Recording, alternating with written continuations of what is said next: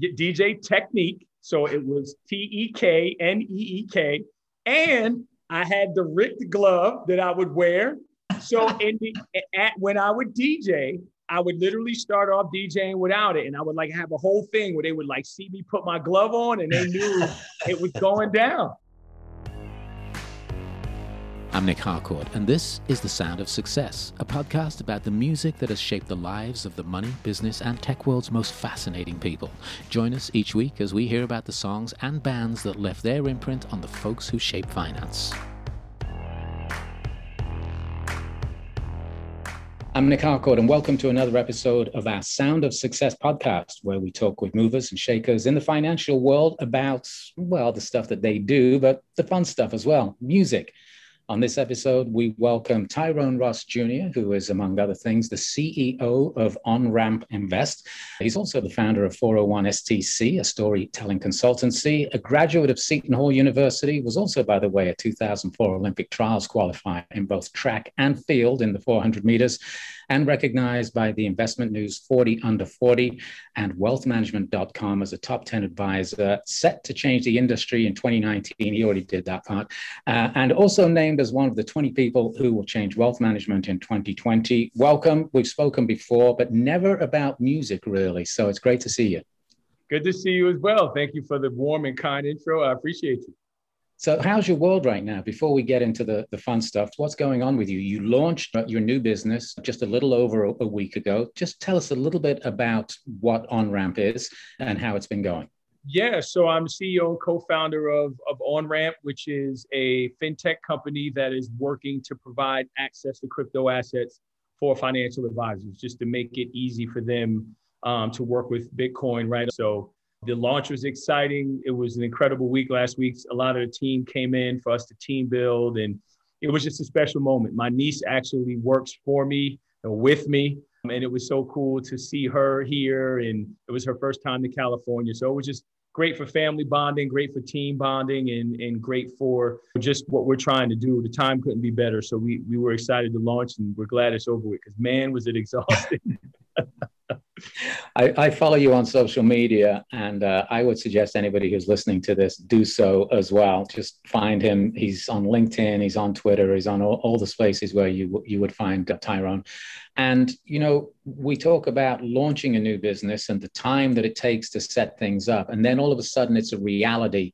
How has that been? It, it's it's funny, and again, I don't I don't have children, but I imagine it's like you go nine months of building something and just not really knowing what it's going to look like and all these things. And then it's out in the world, right? And now it's about survival, right? So now everyone knows what your baby looks like, right? Now to you, your baby is beautiful, right? But people go, ah, look at the nose, right? Like it looks like the mother or it looks like the father, whatever it is. So for us, it has just been the demand has been incredible with the signups, but also again now your secret sauce, so to speak, is exposed. Whatever you were working on, it was secret, it's out. Competitors know, everyone knows. So now it's about pushing forward and making sure that we have the ability to sustain, to survive. And as, as a leader of a company, there's so many worries that you have that everyone else doesn't, right? About how to keep it capitalized, how to hire, how to scale. You, you got to be a visionary in so many different things. So it's incredible the amount of stress, but also the ability to allow yourself to make decisions and be empowered by those decisions by being around really smart people um, that help you look smart. So it's it's been a it's been a whirlwind for sure, but it, everything now is about okay, just don't die, right? Stay alive, stay alive. It's as simple as that. Just don't die. Yeah. Um, I, I, tell you what was a smart move, uh, I think, anyway. You moved to Southern California to launch this business. You're out, you're, you're down in San Diego, down from me in Los Angeles. That's a whole lifestyle shift. How's that been? It has been unreal. It doesn't suck. Being in Southern California is like working up on a movie set every day, especially when you were born and raised in New Jersey. It is not hard to like it here. There's palm trees. It's 70 and sunny every day. Shame on a weatherman in Southern California for collecting a check. That is a joke. But it has been wonderful. The people are so nice. It's slow. No one honks the horn and curses at each other. There's no potholes. The air is clean. it's just, it's nice. It's Southern California. What else could you say? And and you're just across the road from Mexico if you've got a day to go through customs. Yeah. Yeah, yeah, yeah, absolutely. Yeah, not too far from Mexico as well. But I That's... am definitely missing the culture of the East Coast and the Caribbean food and sure. so that I'm missing, that part of home. Uh, let's talk about the fun stuff. Let's talk about music. It's kind of like a little Proust questionnaire just related to music. So let's start off with your earliest musical memory. What's your first recollection of music meaning something to you? So there's there's two, but the one the one that really changed my life, I will tell you about. So it was 1992. God bless his soul. My older cousin, who I love, Stacy Burns, he was like, "Cuz, I'm taking you to the movies." And we go to the movies, and it was Juice and I saw Juice and I was like, okay. Now, mind you, I don't really come from much. So I went home and I just remember telling my parents, I want DJ equipment. And they looked at me like, boy, if you don't get out of this room and this house, like, I'm like, no, no, I want DJ equipment. I wouldn't shut up. So my mother actually, they saved up, saved up, borrowed, begged, and got me two BD10s and a mixer from the flea market and at 13 years old, I started DJing and I DJ'd all the way up until I was 17 and I had to give it up because I went off to college. But I had a really prominent DJ career. Like I was wow, DJing I in no clubs. Yeah, DJing in clubs in New York City. I had mixtapes I used to do. Like, yeah, it was the real deal. And I was just like this really young DJ who could rock the crowd and do blends and everything. So it was just kind of like, oh my God, look at this little kid go. So Man. I, I knew I had to, I told you I had a shocker for you. So you yeah. Did, I, yeah, I didn't see that coming. This yeah. Before, before, we started uh, the talking uh, time, yeah. I said, I, I, got something shocking to tell you. It's like, you were a DJ? Come on. yeah. Uh, yeah. Yep. So you, DJ for almost five years you need that on the uh, on, on the CV, I think, as well, man, because you know absolutely. that's it's a little extra cred right there. Yeah, I think absolutely. And what's crazy about that is, I was a year later. So again, parents had no money, and I had no records. And there was a town, it was a record store, and again, I'm showing my age, but it was a record store close by. And I remember walking into the store, and I'm like, I would go in and you know, I would work at that time and kind of save my money to go buy a record or two. And again, you need two records so you could scratch and mix. and I remember going into the store and I told the guy, I'm like, can I work here? I was like, I'll work for records. Like, I just, you can pay me in records, but I need records. So he's like, How old are you? I'm like, a 14. He's like, You can't work here. So I begged and I begged and I begged. And he finally gave me a job and I was selling mixtapes and all stuff. And they would pay me half of my money in, in cash and I would get records with the other half. So that's literally how I funded my record collection, which is pretty extensive, by the way. I think some of my, my record collection is deep in storage somewhere. And the first song I ever mixed was the Isley Brothers, For the Love of You. And that was, to this day, that is my jam. But there's the only record that like we had in the house and to this day, if you play that song, my parents start to go into a tick because they heard it 7,000 times. yeah, I want to be living for the love of you. Oh, yes, I so yeah, that is that is probably my favorite song ever. I love the Isley Brothers. I love for the love of you, but yeah, that is uh that's my music memory. did, did, you have a, DJ name, by the way, or was it just DJ yeah. Tyro? What was your DJ? DJ Technique. So it was T E K N E E K. And I had the ripped glove that I would wear, similar to Q in the movie. I'm telling you, yeah, it was real deal. so in the, at, when I would DJ, I would literally start off DJing without it. And I would like have a whole thing where they would like see me put my glove on and they knew it was going down. I'm yeah. gonna do a deep dive on the internet when we get done with this and see if I yeah. can find we, we need photos. DJ technique, absolutely. So obviously you must have heard music as a kid that inspired you to do this. So what was the music that was kicking around your house when you were a kid? So my dad is from Guyana and South America. So when he came to America, he was just engulfed in American culture. So obviously, I grew up on Bob Marley and a lot of reggae music, but also being you know, Guyanese, there's calypso music, which is big in, in Guyanese culture. So a lot of calypso music. My mother is a Pentecostal Christian. So I grew up in a Pentecostal home. So you heard a lot of gospel music and, you know, being in, you know, church and just being exposed to that. And my mother sung in the choir. So did my sister. So they kept me out the choir. So was just exposed to gospel, reggae. And then my dad started getting into classic rock and that whole thing. So there was a lot of that. And even to this day, like I am, I'm a huge Eagles fan. I love Metallica. I love a lot of the grunge era. So my musical tastes are very diverse. It just depends on the day, but that's kind of what I grew up on. It was an eclectic mix. One day it could have been reggae, the other day it could be calypso, the other point it could be gospel, and then that hip hop influence was really heavy. You know, starting in 1992, and then what I started to realize again as you research music and you really start to get into it in the blends, you start to see all of the elements that make up hip hop music and hip hop culture.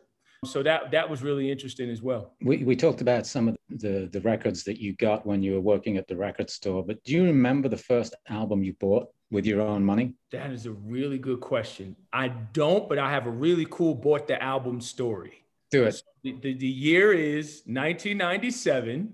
I was getting recruited and going on my recruiting trips, and I was getting recruited by Boston University. And I took my trip up there, and Biggie's album was about to come out, uh, Life After Death.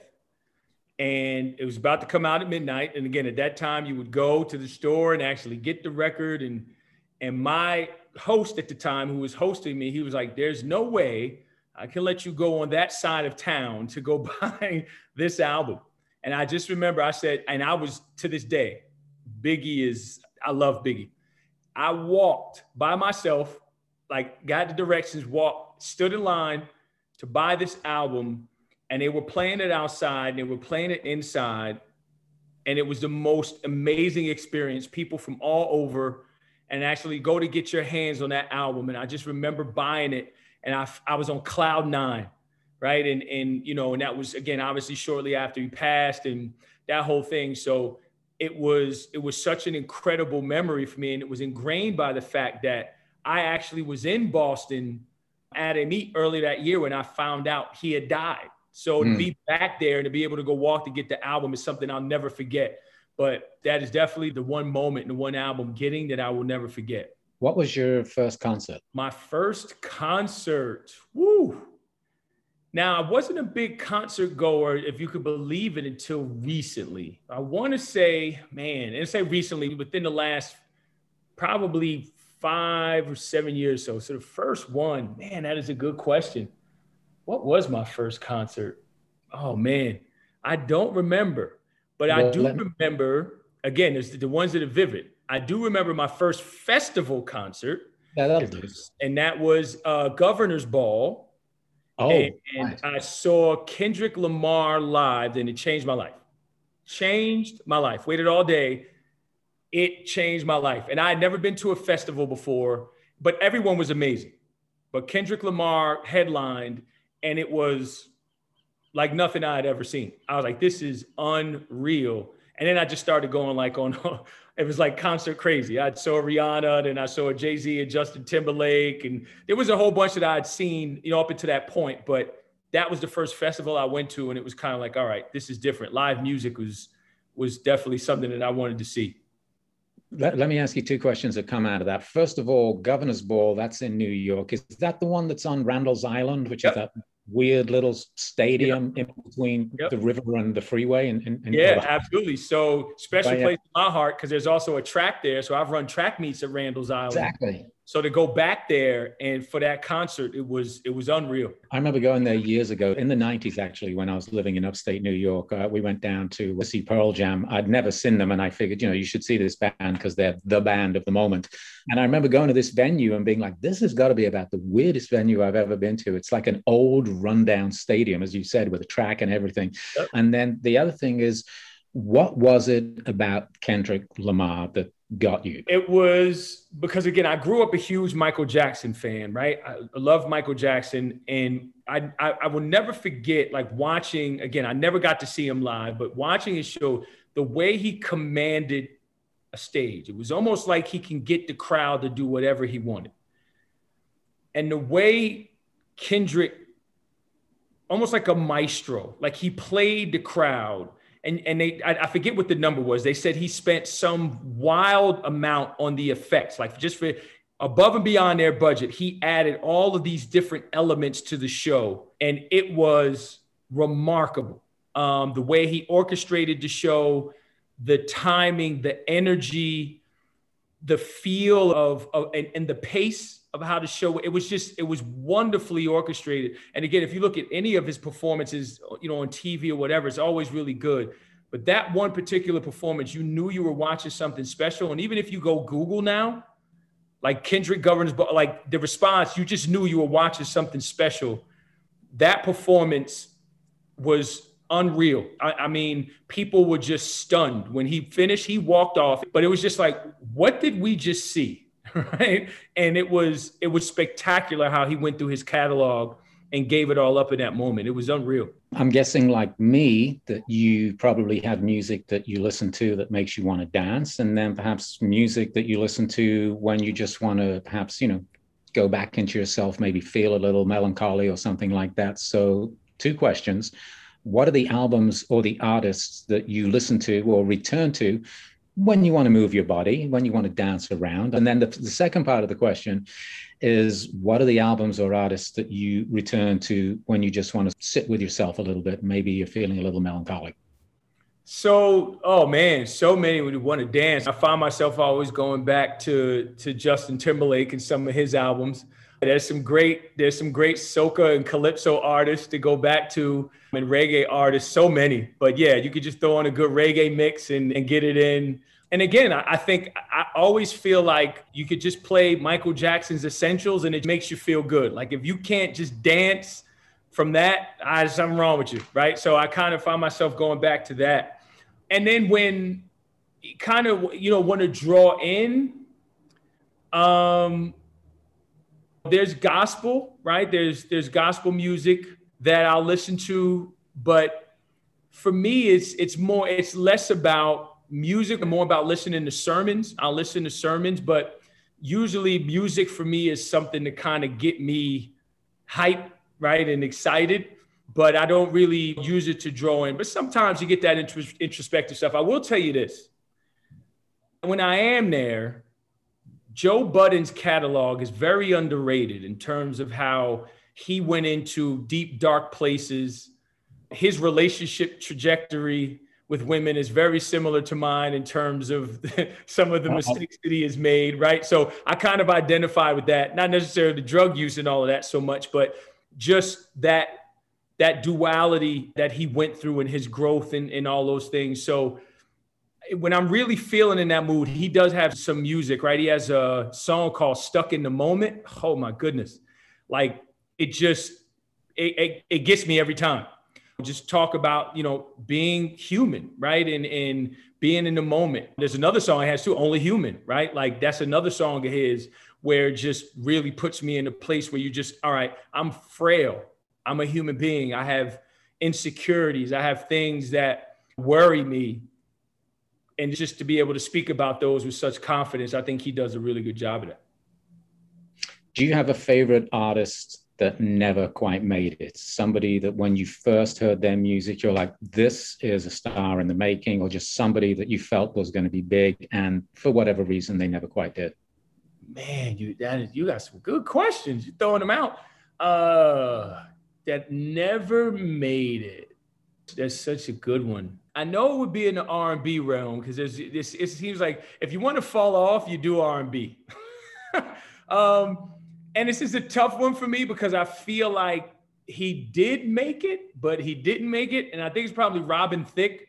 I thought Robin Thicke should have had a, a incredible, robust career, and he hit it for a moment, but it just kind of fell apart after that. But I love his music. I, I, just I love the sultry vibe and how he sings about love and that like that type of R and B we're missing and he had an opportunity to stamp his claim there and he didn't. So that one for me is a little heartbreaking. Come on, Robin. I think that's a good call as well. And it, it also reminds me how fascinating it is that somebody can be sort of right there about to be a, huge star and not just in the moment but for years to come and then they make one move that was not the smartest move and hanging out with uh, um, yeah. Uh, Miley per, per, perhaps wasn't the, the, the, best idea at well, the MTV. Let's just let's just call a spade a spade. Any man that cheats on Paula Patton is an idiot. So let's just call it what it is. That was yeah. dumb. So yeah. have what's coming to you, buddy. what can I do to kill my career? I'm going to cheat on my wife, and then I'm going to do this really weird thing with Miley Cyrus on the MTV Awards. Bye. that should do it. that should do it. Um, but we're almost at the end of this right now. Let me ask you Is there a recent discovery that you have that you'd like to share with us for our Sound of Success playlist? Because we're doing a Spotify playlist. Lucky Daye is unbelievable. What a talented young man. R&B. He, he put out an album on Valentine's Day, I believe, called Table for Two. Incredible. His voice is so distinct and wonderful. Like you just know it's him the minute you hear him. But Lucky Daye has been a gem for me, a nice find, and I, I play his album constantly. Let me let me uh, throw one back at you for, for, for you. I think you might like. Um, you know, I do the uh, Spark Radio New Music New Artists playlist every week, and if anybody's listening, they want to check it out, head on over to Spotify. That's what it's called, uh, New Music New Artists, uh, Spark Radio. Uh, and last week, I added a song to this playlist that I think you might like. It's a song by Sofi Tukker which is actually an electronic dance duo. Uh, Sofi is, is, is the, the female who sings, and I forget the other guy's name. His last name is Tucker, and he's the, the, the guy who does all the DJ work. But they have combined with Amadou and Mariam, who are, interestingly enough, both blind. They're a couple, and they're from Mali, and they've done this song together, which uh, oh, wow. I'm just going to recommend to you to, to, to, go check it out. It's, it's really fabulous. And we will finish with uh, me asking you about any guilty pleasure. Do you have a guilty pleasure in music? For me, it's Frankie Goes to Hollywood, right? It's like whenever I hear that relax, I'm just back in 1985. I love it. Is there something for you that you know you are drawn to that perhaps maybe you wouldn't want anybody to know, but you're going to tell us all right now? yeah, the, the, the Garth Brooks alter ego, Chris Gaines. I oh. actually, yeah. Um, there, there you have it. I, I don't even. There's nothing to add after that. you but just, you like you like the record because for those who don't know, that's one of the weirdest things that ever happened. The guy was like the biggest pop country pop star in the in the world, and he decided he wanted to sort of put a wig on and uh, do an album in an alter ego, which was uh, Chris Gaines. And I, have never heard it myself, but you like the songs. I'm head over heels and it goes. That is the jam. That is the jam. Oh man, no, now I got I got to go play it right after this. Now that's my I, I, think he might be our, our first uh, guest on Sound of Success who's actually sung on the podcast. So that's got to be worth something. Um, and, and, and as we finish up, we've just spent 35 minutes or, or, or so talking about music. I always like to end with this question How are you feeling? right now in this moment? On purpose. I don't waste a breath. Everything that I do, every time I open my mouth, every time I go to move my body is on purpose. And that is to make somebody else's life better besides mine. Well, I, you you are a man of your word from what I see, and every time we talk, I learn something, and I'm so grateful that you took the time to uh, talk to our audience here on Sound of Success about the music that uh, helped define you and the music that you love. Tyrone Ross Jr., a pleasure. Thank you. Thank you so much for having me, sir. Love and light to you. I appreciate you. Cheers. Thanks for listening. The Sound of Success is produced by Elizabeth Thompson with myself, Nic Harcourt, for Spark Network. Our theme music is by Keita Klein. For more episodes, find us on Spotify, Apple Podcasts, and at sparknetwork.com.